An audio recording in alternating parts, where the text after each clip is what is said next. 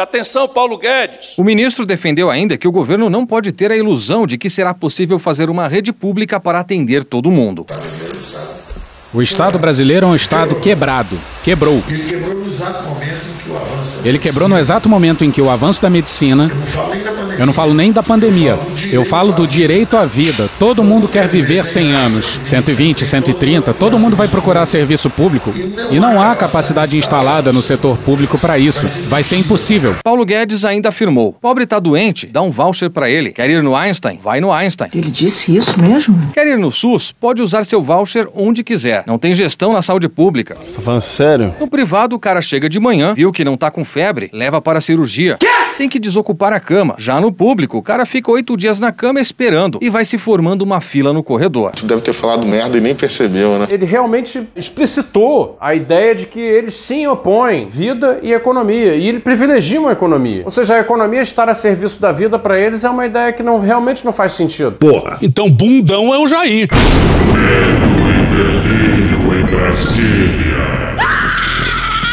É uma canalice que vocês fazem.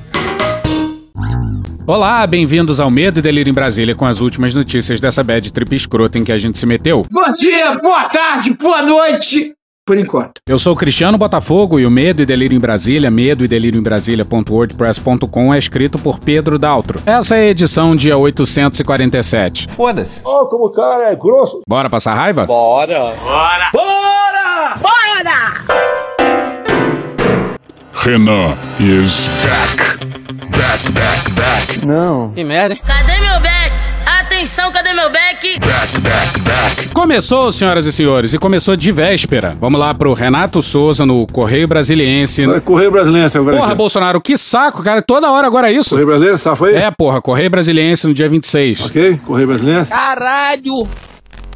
Uma liminar expedida pelo juiz Charles Renaldi Frazão, da Segunda Vara Federal de Brasília, nessa segunda-feira, dia 26, impede o senador Renan Calheiros, do MDB de Alagoas, de assumir a relatoria da Comissão Parlamentar de Inquérito, que vai investigar, abre aspas, ações e omissões do governo federal, fecha aspas, em meio à pandemia de Covid-19. A Justiça atendeu o pedido da deputada federal Carla Zambelli, apoiadora do presidente Jair Bolsonaro. Aliás, eu tenho que pedir perdão realmente ao povo de São Paulo por ter ajudado a eleger essa senhora.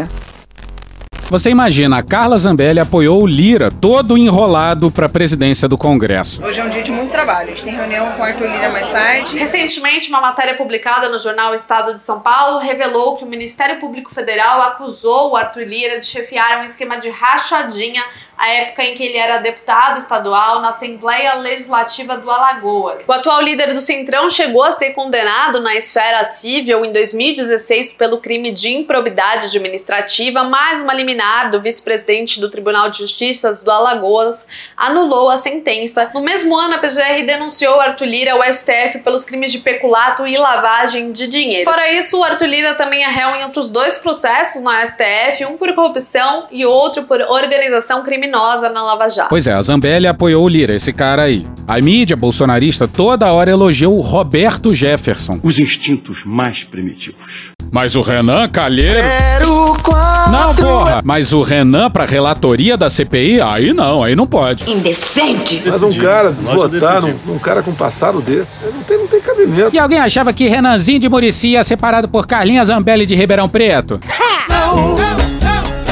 Olha só!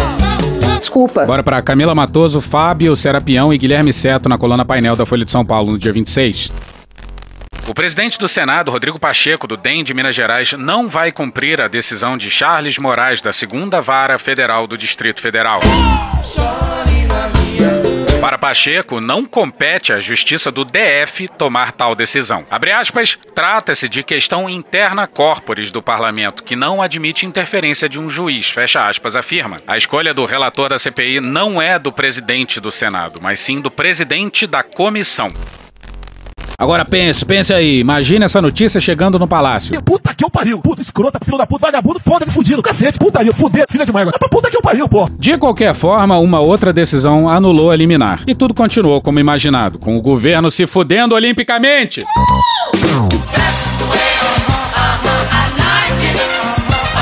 Se alguém se ofendeu, me desculpa aí, tá certo? Mas os caras estavam tão perdidos que qualquer tentativa de defender o governo acaba incriminando o presidente. Olha essa fala do Flavinho Desmaio. Não dá, não dá para continuar, tá passando mal. Tá sendo irresponsável, porque tá assumindo a possibilidade de, durante os trabalhos dessa CPI, acontecerem mortes de senadores, mortes de assessores, mortes de funcionários aqui dessa casa em função da Covid, porque em algum momento as audiências, as sessões vão ter que ser presenciais.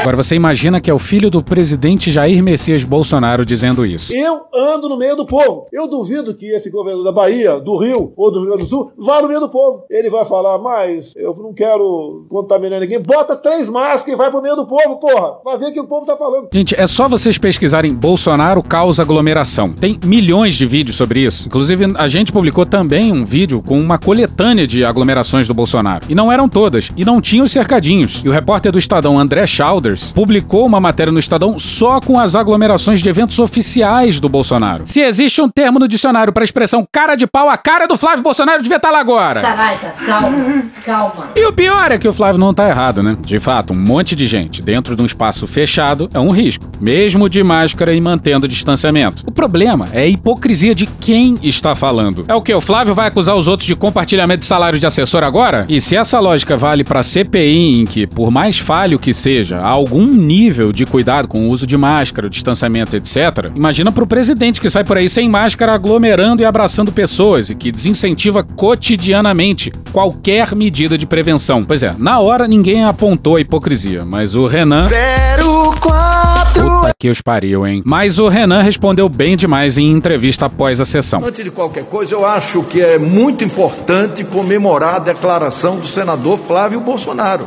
Porque, afinal, é a primeira vez que ele se preocupa com aglomeração. Ele talvez esteja saindo do negacionismo e esteja aderindo à, à ciência e à necessidade dos brasileiros. Não, peraí. Alguma coisa tá fora da hora. Pois é, tá mesmo, Caetano. A gente tá colocando a carroça na frente dos bois. Calma, filho da puta! Calma! Vamos voltar para o início da sessão.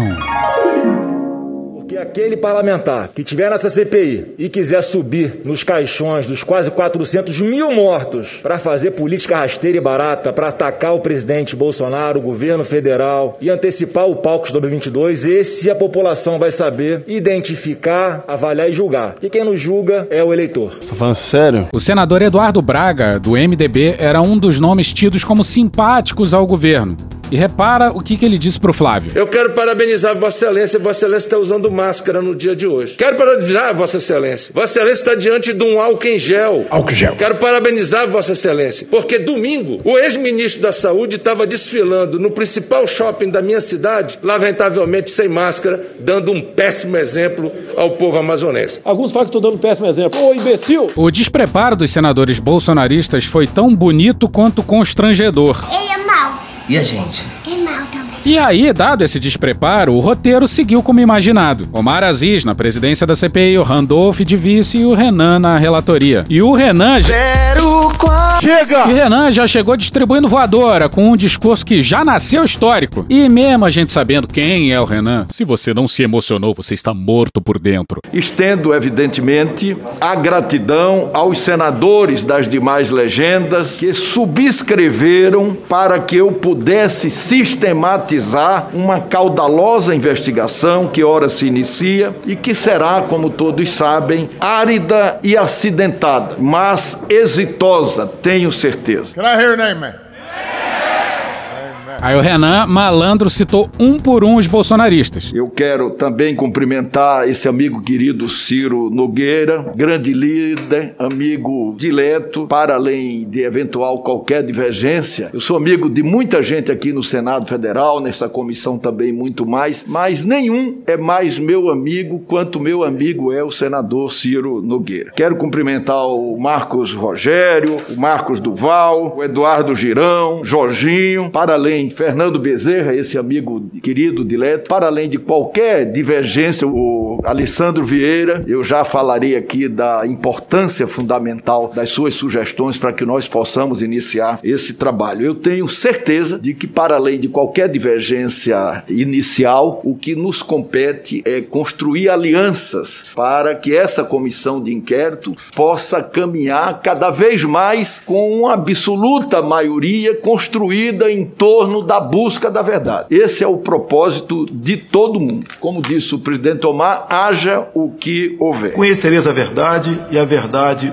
vos libertará. Mas a verdade incomoda muita gente. Vocês sabem quem está errando no Brasil. Eu, essa é a verdade. Porra. Como relator, como ele, como a mãe dele que eu conheci também, como a Vânia, que é sua mulher, como o Damião. Como todos, como o etanol.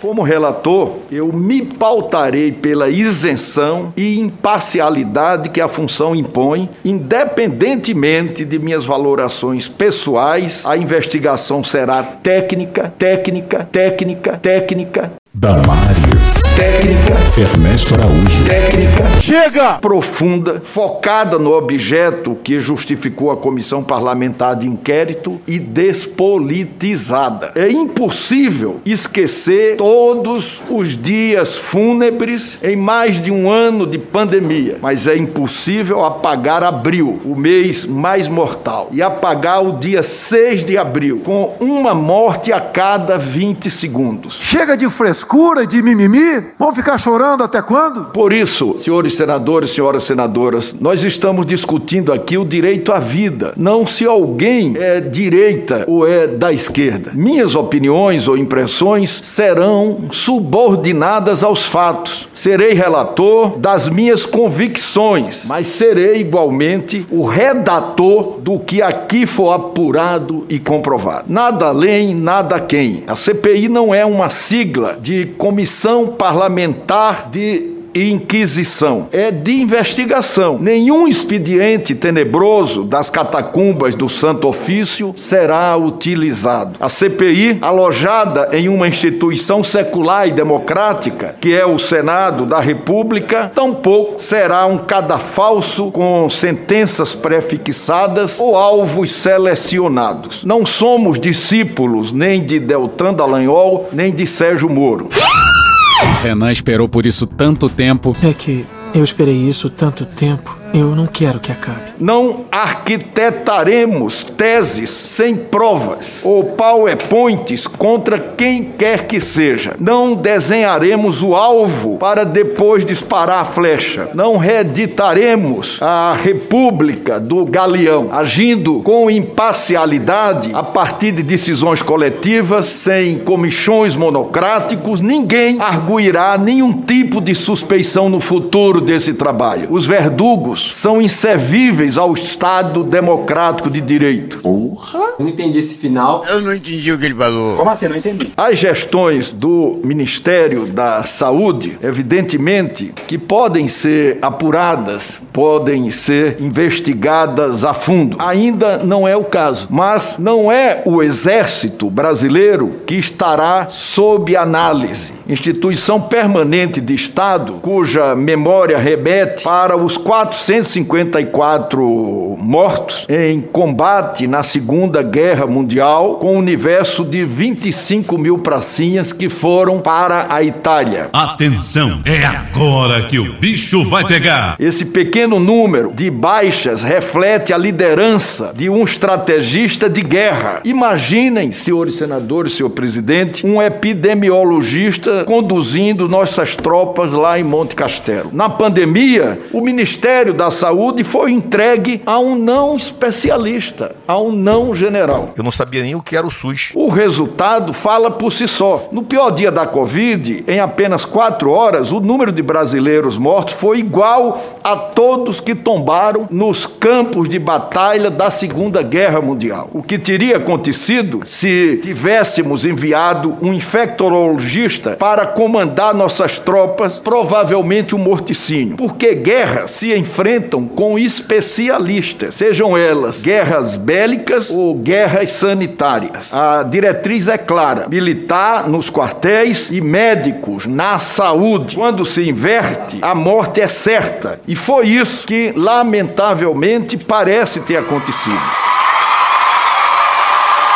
Essa conta irá para as Forças Armadas. O Renan na comissão de genocídio vai acusar mais de 100. Derruba tudo feito dominó. Derruba Bolsonaro e Pazuelo também. Lá vem Renan Calheiro com seu ar de bacharel. Vai bater muito nos Minion e nos cara do quartel. Consegue a façanha de esquecer que é imundo. Mas pra tirar Bolsonaro, ele é artigo de luxo. Em Brasília foi de tudo, teve até ministério. O Renan Raposa Velha decorou até o Aurélio. Já acreditou no amor, mas não acredita mais. Depois que a Veloso tirou toda a sua paz, quero ouvir. O Renan na comissão de genocídio vai acusar mais de 100. Derruba tudo feito dominó. Derruba Bolsonaro e Pazuelo também.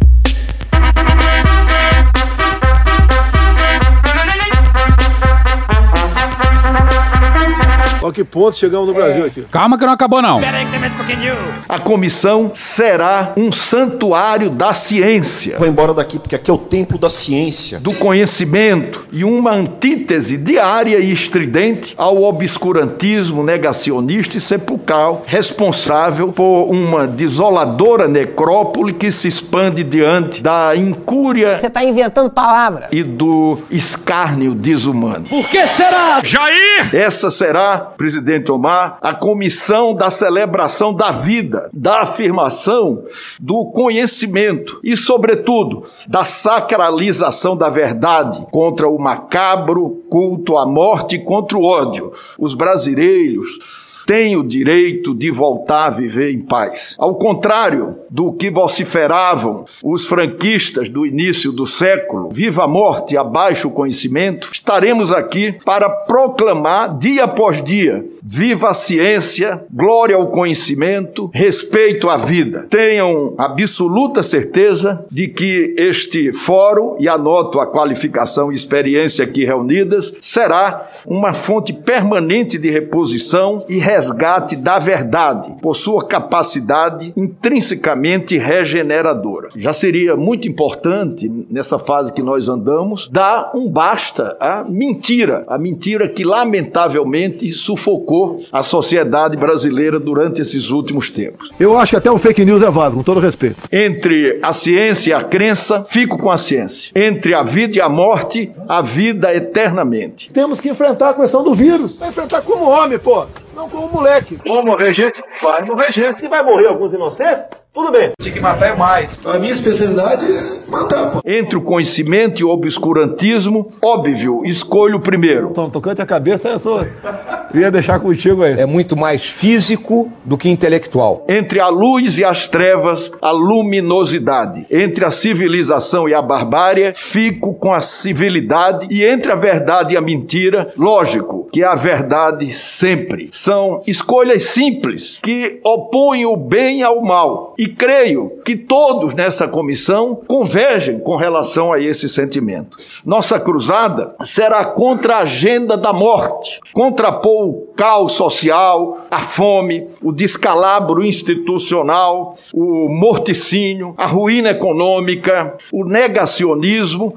Não é uma predileção ideológica ou filosófica, é uma obrigação democrática, moral e humana. Os inimigos dessa relatoria são pandemia e aqueles que, por ação ou omissão, incompetência, desídia ou malversação, se aliaram ao vírus e colaboraram de uma forma ou de outra com esse morticínio. Pra mim, o vírus sou eu. Tá certo. Como sempre fiz, nas quatro vezes que tive a honra de presidir essa casa, fui forjado no movimento estudantil, libertário, crítico e democrático. Respeito às instituições, o mecanismo de freio e venero a democracia, tenho repugnância ao fascismo e antecipo que intimidações, e todos os dias nós a vemos, antecipo que intimidações, e todos os dias nós a vemos, sobre qualquer modalidade e arreganhos, não nos deterão. O meu exército não vai pra rua pra obrigar o povo a ficar em casa. Se tivermos problema, nós temos o plano de como entrar em campo. E eu tenho falado, eu falo o meu, o pessoal fala que, não, eu sou chefe supremo das Forças Armadas. Vamos falar, o nosso exército, as nossas Forças Armadas, se precisar, iremos pras ruas, não para manter o povo dentro de casa, mas para restabelecer todo o artigo 5 da Constituição. E se eu decretar isso, vai ser cumprido esse decreto. Quem decide se um povo vai viver na democracia ou na ditadura são as suas Forças Armadas. Será que o governo federal vai ter que tomar uma decisão antes que isso aconteça? Será que a população está preparada para uma ação do governo federal dura tocante a isso? Não nos deterão.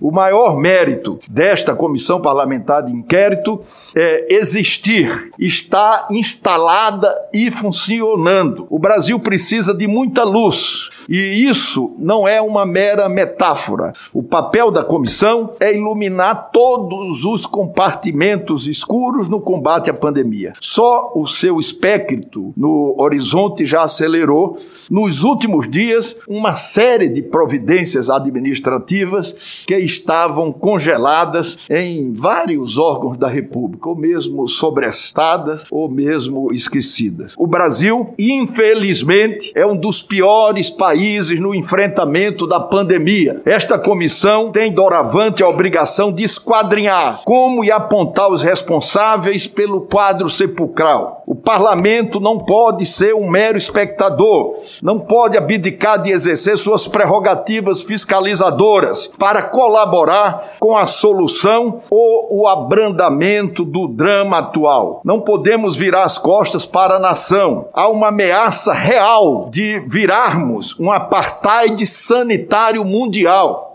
Ninguém Ninguém nos quer por perto. Brasileiros são discriminados no mundo e corremos o risco de boicote aos nossos produtos. Não é admissível que, diante dessa tragédia, deixemos de apontar ao mundo internamente os responsáveis. E eles existem e transitam entre nós, buscando uma invisibilidade ou terceirização impossíveis. A política é do governo Bolsonaro a política não é do ministro da Saúde. O ministro da Saúde executa a política do governo. Quem define o decisor é o presidente da República. O presidente é o responsável por tudo que aconteça ou deixe de acontecer, né? Isso é a realidade. Para identificá-los, nós vamos ouvir médicos, especialistas, epidemiologistas, infectologistas, cientistas, laboratórios, agentes públicos, representantes de organizações de saúde, conselhos de medicina, enfim, elaborar um cronograma de oitivas, diligências e de acesso a documentos que permitam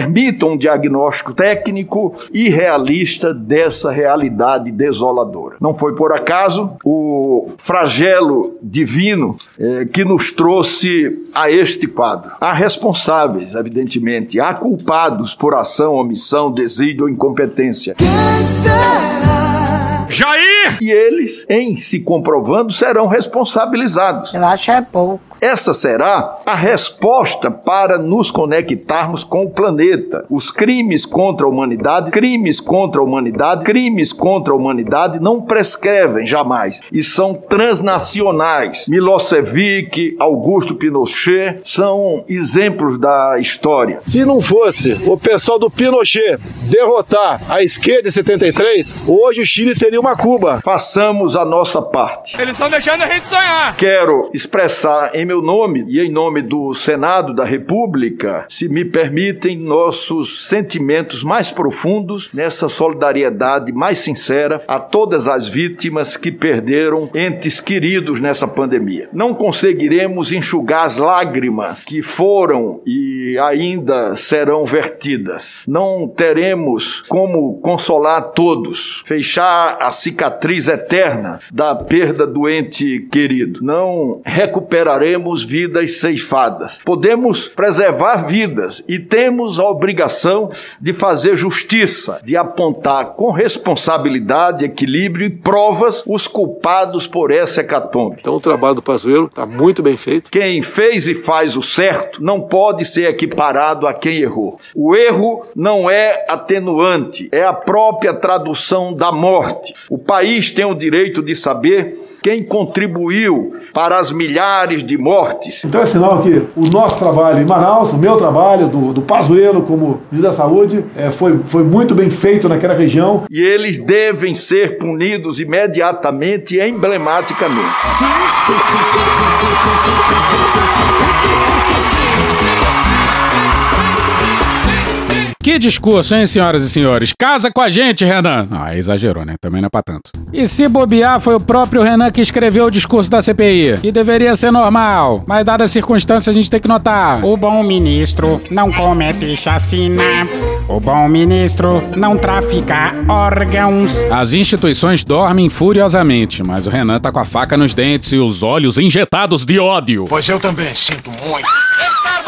E como diz o Rogerinho do Engar, Às vezes o ódio é a única emoção possível. E sim, a gente sabe muito bem quem é o Renan, desde os tempos do Collor. Não tem ingenuidade nenhuma aqui. Mas tá com pinta que o Renan vai ser o carrasco do neofascistoide do palácio e dos seus generais. E como isso não vai encher os nossos corações de alegria. E o Pazuello, passeando em shopping sem máscara, se tivesse alguma ideia do que pode estar lhe esperando, estaria no banheiro chorando em posição fetal. E depois do seu discurso, o Renan foi logo abrindo a sua caixinha de ferramentas. Matéria não assinada na Folha no dia 27 intitulada Em derrota para Bolsonaro, CPI da Covid é instalada com minoria governista e Renan na relatoria.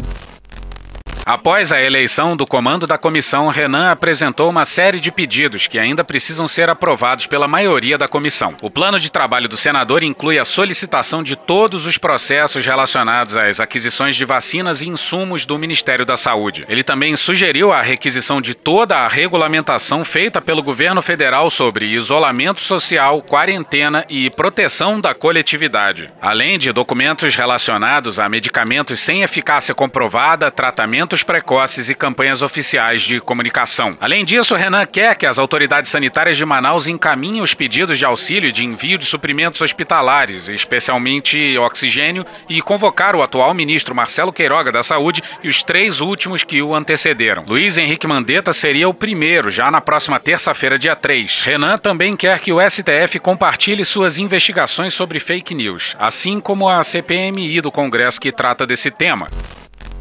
Pois é, prova não falta. Mas o presidente da CPI também se mostrou bem independente, digamos assim. Eu não estou entendendo o que Vossa Excelência Não, está é porque falando. Vossa Excelência disse que a Eu- CPI Eu só, às vezes, não consigo instrumento- entender. O que que é que você está falando? É porque Vossa Excelência disse que a CPI será instrumento para fazer justiça aos mortos pela É Covid. isso, não, ela, veja não, bem. ela não se presta esse papel. Presta sim, eu presto. Você presta para isso. Como pessoa, Seja não, a- diretamente não, ou indiretamente. Mas não a. CPI, mas não a CPI, mas não a CPI, apenas para apenas para consignar. Outro aspecto, É, senhor é presidente. justo, é justo as pessoas não terem a segunda dose para se vacinar. Outro aspecto, Isso é justo. senhor presidente, CPI não vai garantir UTI, não vai garantir vacina, com todo respeito a Vossa Excelência. Outro aspecto, senhor presidente, é com relação à questão da suspeição. É, Precisa, não essa mais. discussão já foi, já foi, já foi definida pela mesa. Calma, senhor presidente, Vossa Excelência está nervoso. Não, não, tô, Calma, não. presidente, respira. mas deixa eu dizer uma coisa. Respira, presidente. Deixa eu dizer uma coisa. Deixa- deixa eu a manifestar coisa minha- não estou é nervoso. Só que você está desde o primeiro. Nós estamos há duas horas e meia aqui, e três ou quatro senadores aqui querendo não, não instalar. Qual é o medo da CPI? O medo da CPI ou o medo do senador Renan? Me Não, diga você, é medo da CPI ou o medo do senador Renan? Não, senhor presidente, eu não tenho medo Pois é, não estou entendendo. Não tenho medo o próprio senador. líder, seu líder, seu líder de governo, senador Fernando Bezerra, diz que não tem medo da CPI e quer dar transparência. Se Vossa Excelência, que é liderado pelo líder do governo no Senado, está questionando agora de, novamente a questão do senador Renan e diz que eu que estou nervoso, Não, senhor presidente, Vossa Excelência está assodado, fique tranquilo. Não vou provocar Vossa Excelência com relação à escolha que Vossa Excelência fez. Vossa Excelência está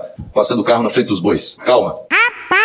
Rapaz, vai ser uma surra isso, hein? O Mourão é o autor da melhor frase sobre esse governo, que tá sempre aqui, vocês já ouviram mil vezes. Mas vai ouvir de novo! Se o nosso governo falhar, errar demais, todo mundo erra, mas se errar demais, não entregar o que está prometendo, essa conta irá para as Forças Armadas. Mas o Mourão me diz isso e agora finge que não é nem com ele nem com as Forças Armadas. Daniel Carvalho no dia 26 na Folha.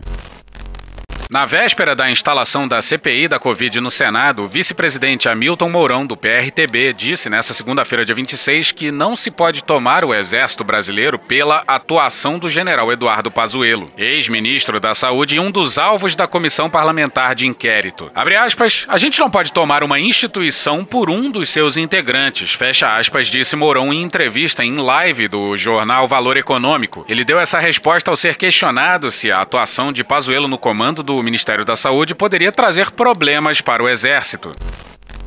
Pois é, a conta deveria chegar e deveria chegar com juros de agiota.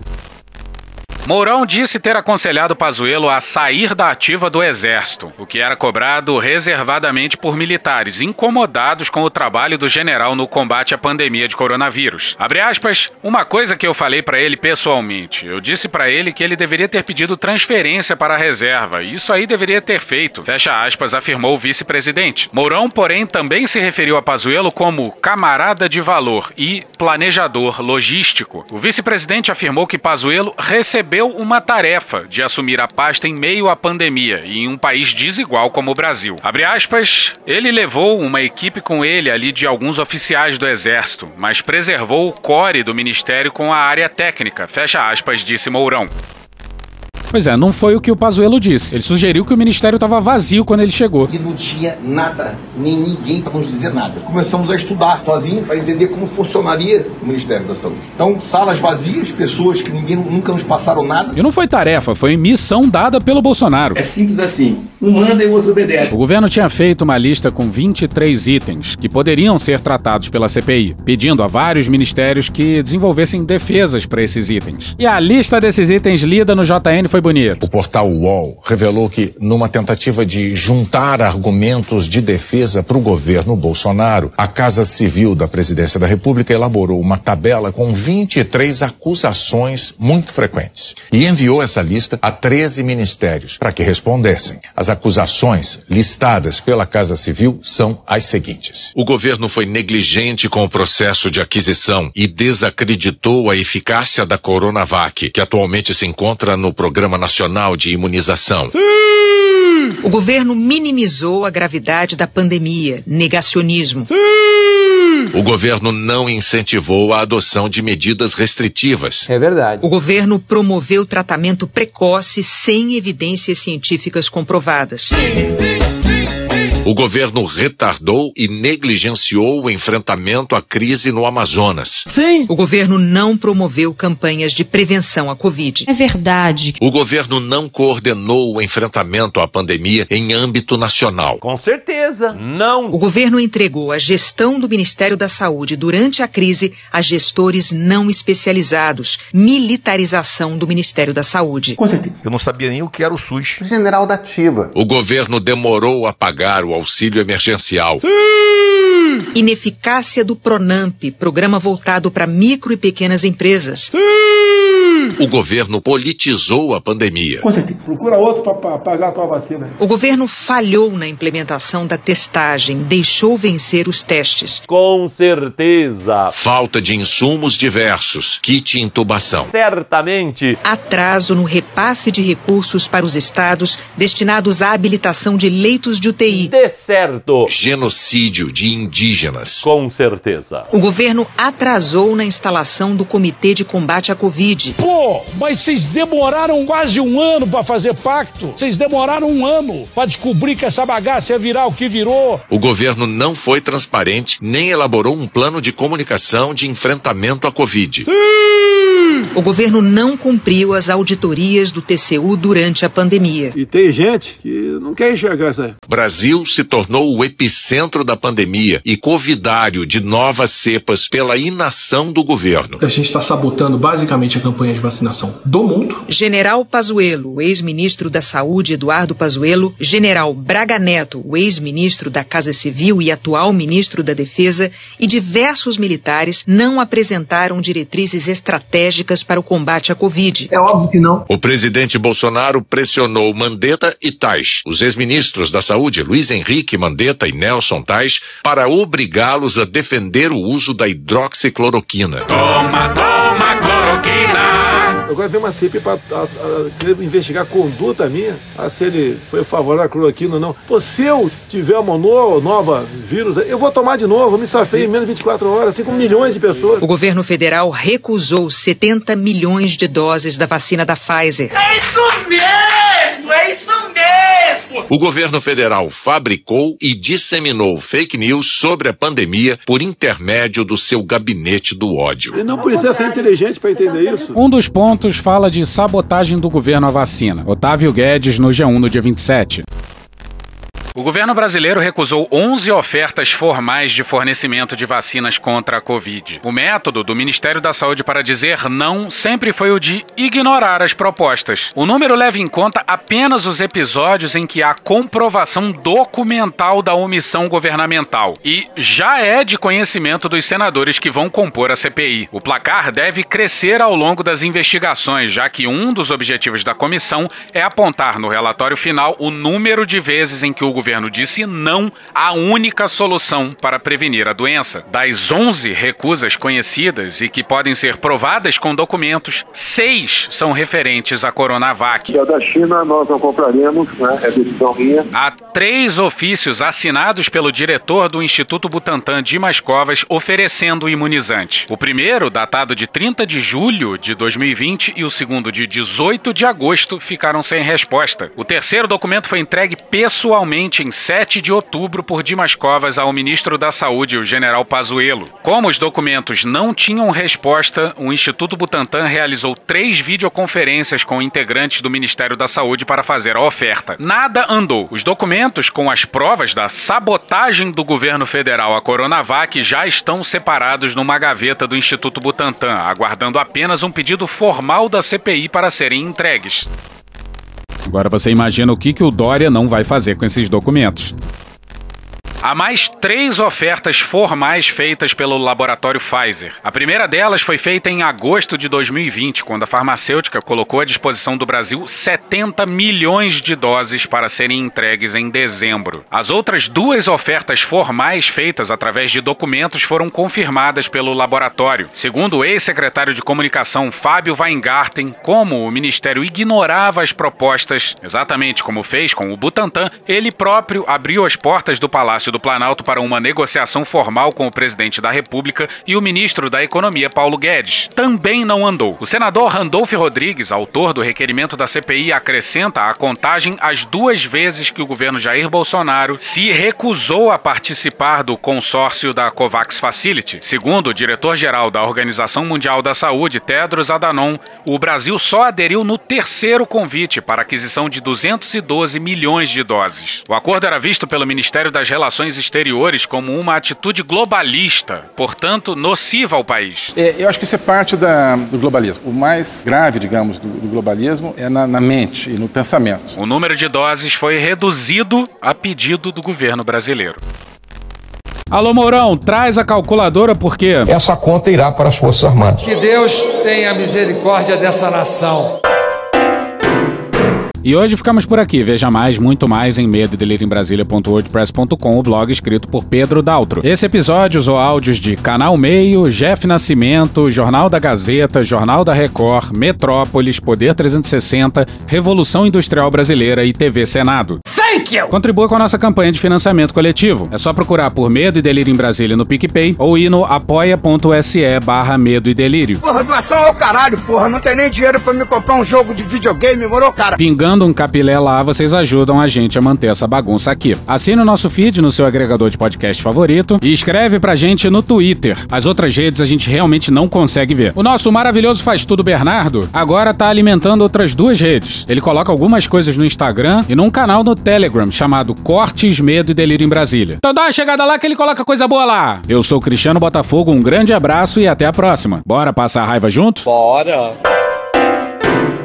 Permite uma parte? Não lhe dou a parte. Não lhe dou a parte. O senhor foi criticado, presidente, sobre uma foto postada dizendo CPF cancelado no momento onde tantas pessoas morreram. O que, é que o senhor tem a dizer?